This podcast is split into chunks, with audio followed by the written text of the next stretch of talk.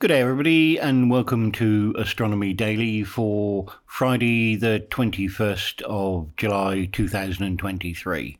My name is Tim Gibbs, and I will be your host for this episode. Wednesday, the podcast with your host, Tim Gibbs. Now, as usual, I have Hallie, my AI assistant, in the studio with me. And Hallie, I understand that you've got some interesting stories for us this week.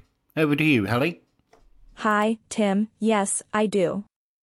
Here are my headlines for today. India's Chandrayaan-3 spacecraft is continuing its circuitous journey to the moon with a series of burns to raise its orbit around Earth. Chandrayaan-3's moon landing attempt is scheduled for August 23rd or August 24th. Chandrayaan-3 launched on July 14th into an orbit around Earth and has been slowly boosting its orbit ahead of a final shot toward the moon. The lunar spacecraft's propulsion module completed a fourth orbit-raising maneuver on Thursday, July 20th, the Indian Space Research Organization ISRO has stated. The engines fired at the spacecraft's closest approach to Earth, raising its apogee, or the farthest point from Earth of its orbit. The next firing is planned for between 2 and 3 p.m. India Standard Time, 08:30 to 09:30 GMT. 4:30 to 5:30 a.m. Eastern Daylight Time on July 25th, ISRO added. A translunar injection and TLI burn will take place on July 31st. The maneuvers are part of Chandrayaan-3's low-energy approach to the moon that will see it attempt a landing on the moon on August 23rd or August 24th. The mission is India's second attempt to touch down on the moon, following the failed 2019 attempt made by the Chandrayaan-2 lander. The new mission has built on the lessons learned from the earlier landing attempt. If touchdown is successful, the mission lander and rover will collect science data on the surface for up to 14 Earth days, a single day on the moon. The spacecraft are not expected to survive the deep cold of the lunar night. Comet Pons-Brooks suddenly sprang into action overnight, brightening by 5 magnitudes. Now you can see it in a 6-inch telescope. The periodic comet 12P/Pons-Brooks won't come to perihelion until next April, but it's already out the gate. On July 19.8 UT, the magnitude 16.6 comet had few visitors. One night later, amateur astronomers Elek Tomas, of Harsona Observatory in Hungary, spotted it at magnitude 11.6, 5 magnitudes brighter. Now comet chasers can't wait for darkness to arrive so they can have a look. Fortunately, the sky was clear on the night of July 20th, and the comet neared the zenith not far from the head of Draco. I pointed my daub in its direction, carefully star-hopped to the correct location and landed on an 11.4 magnitude star. That's exactly what it looked like at low magnification. Upping the power to 242 times, I suspected a coma 10 to 15 across, but when similar comas appeared around neighboring stars, I attributed it to light scatter and SOSO seeing. Images from the night clearly show a fuzzeless, pinpoint object. Comet 12P/Pons-Brooks is still more than 531 million kilometers, 330 million miles, from Earth, well beyond the orbit of Mars. Given its distance and the freshness of the outburst, a stellar profile is exactly what you'd expect. That's good news for observers. Typically, an 11th or 12th magnitude comet would require at least an 8-inch telescope to see. But since all of its light is concentrated into a point, even a 4-inch or 6-inch scope will show it, at least for now.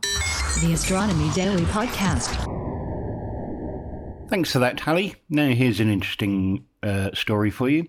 Carl Sagan's master for Golden Record on the Voyager spacecraft has come up for auction. The two reels are not much to look at, and the quality of their audio recordings, while described to be excellent, exists in other formats. Their pedigree, though, is unique, which may be why they are estimated to be worth more than 10 times their weight in gold. An appropriate figure given that they were used in the creation of perhaps the most iconic golden records in existence. On Thursday, July 27th, Sotheby's will offer famed astronomer Carl Sagan and award-winning documentary producer Andrew Yann's personal copy of the master recording for NASA's Voyager Golden Record. Identical discs included as audio-visual time capsules that are now farther away from Earth than any other human-made object in history. The Voyager missions are among the greatest acts of exploration in history. The undertaking of the Golden Record reflects the incredible optimism, fascination, and humanity when faced with the great unknown of the universe. Led by Andrew Yann and Carl Sagan, the production of the record was a monumental task, and it's a great honor to offer their personal copy of this most profound and unique artifact. Cassandra Halden, Sotheby's global head of science and popular culture, said in a statement, Sotheby's estimates that the Golden Record will commence at around about $400,000 to $600,000. The minimum bid is currently $300,000. They are listed as Lot 80, the final item in the auction house upcoming space exploration sale in New York. The Cosmic Zoo has strange beasts, and astronomers stumble across in the most fascinating ways. Not long ago, a team in Australia found a highly unusual magnetar, one of the weirder denizens of the Starry Zoo. It's called GPM J1839-10, and it lies some 15,000 light-years away in the direction of the constellation Scutum.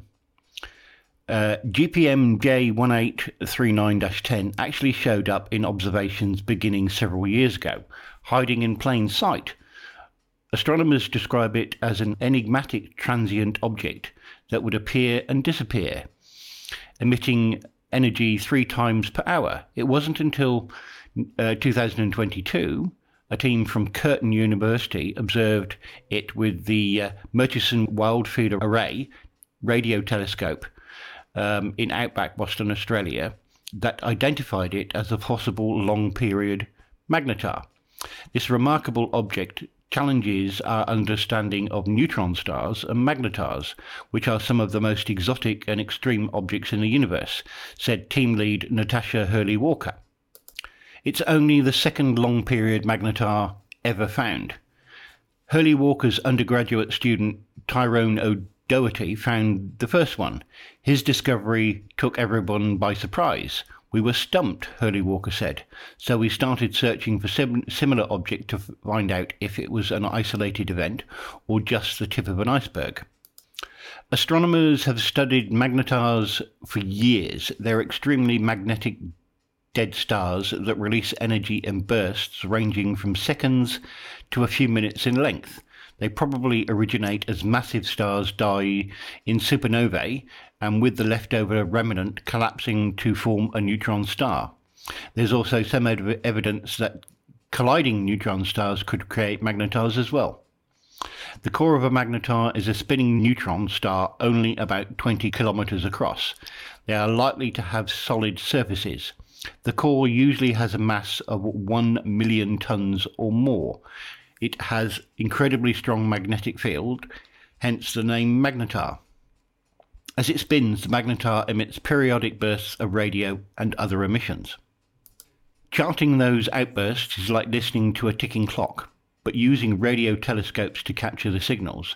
Most magnetars lose their magnetic fields after about 10,000 years, which makes them short-lived phenomena in cosmic terms. This new one emits energy bursts for about 5 minutes every 22 minutes. That makes it the longest period magnetar found. It might also be an aging one, about to stop advertising its presence. We'll never know. At least not for the time being anyway. The Astronomy Daily Podcast. Okay, Hallie, do you have a terrible joke for us this week? Sure. Here's a classic but terrible dad joke for you. Why don't scientists trust atoms? Because they make up everything. Yes. Yes, Hallie, your jokes just get worse. Thanks very much, everybody, for listening to today's episodes. Don't forget you can catch Steve on Monday and myself as usual on Friday. And if we also have time, we can do a one story on Wednesday. You can catch all of our episodes at SpaceNuts.io and at bitesz.com. See you next week, folks. Bye for now. Thanks, Tim. TTFN. Bye. The Astronomy Daily Podcast.